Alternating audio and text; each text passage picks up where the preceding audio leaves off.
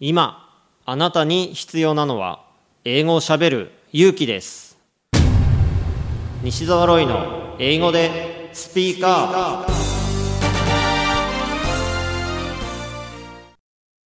今回のゲストは8ヶ月間かけて世界一周の旅をしたことのある斉藤祐介さんです。前回がひどすぎたということでリベンジに挑戦です。英語でスピーカーアップ。Would you introduce yourself? Uh, I am Yusuke Saito. Uh, I trip around the world uh, 2015. Hmm? Wasn't that 2014? Ah, 2014. so, uh, 2014 for eight months. Okay. Uh, I study food culture in the world. Food culture. Yes. Especially mom's cooking taste. You mean お袋の味お袋の味。うん。 I visit uh, 21 countries, Okay. so I was advised to run the trip by senior college student. うん。 At first, I was scared to go around the world trip mm. because I have never been to abroad. Oh, you um, you have never been abroad? Yeah. Before that trip? Yeah, I haven't passport.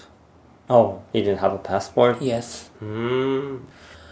And I can't speak English. My TOEIC score is 350.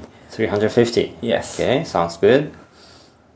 So I wanted to know what the taste of mom's cooking in the world. I was interested in food culture because mm. I ran a pub near my university, Tokyo University. Mm-hmm. What made you interested in mother's taste of kuronaji?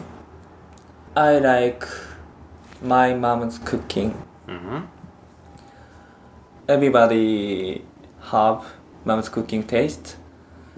Uh, uh, everybody support me my trip because everybody feel sympathy my travel theme.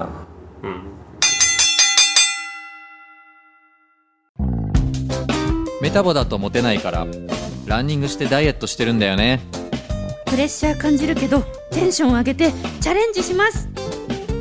あなたが普段使っているカタカナの言葉を入り口にすると英語が面白くなり効率的に上達できます。知的生き方文庫英語はカタカナから学びなさい。全国書店で好評発売中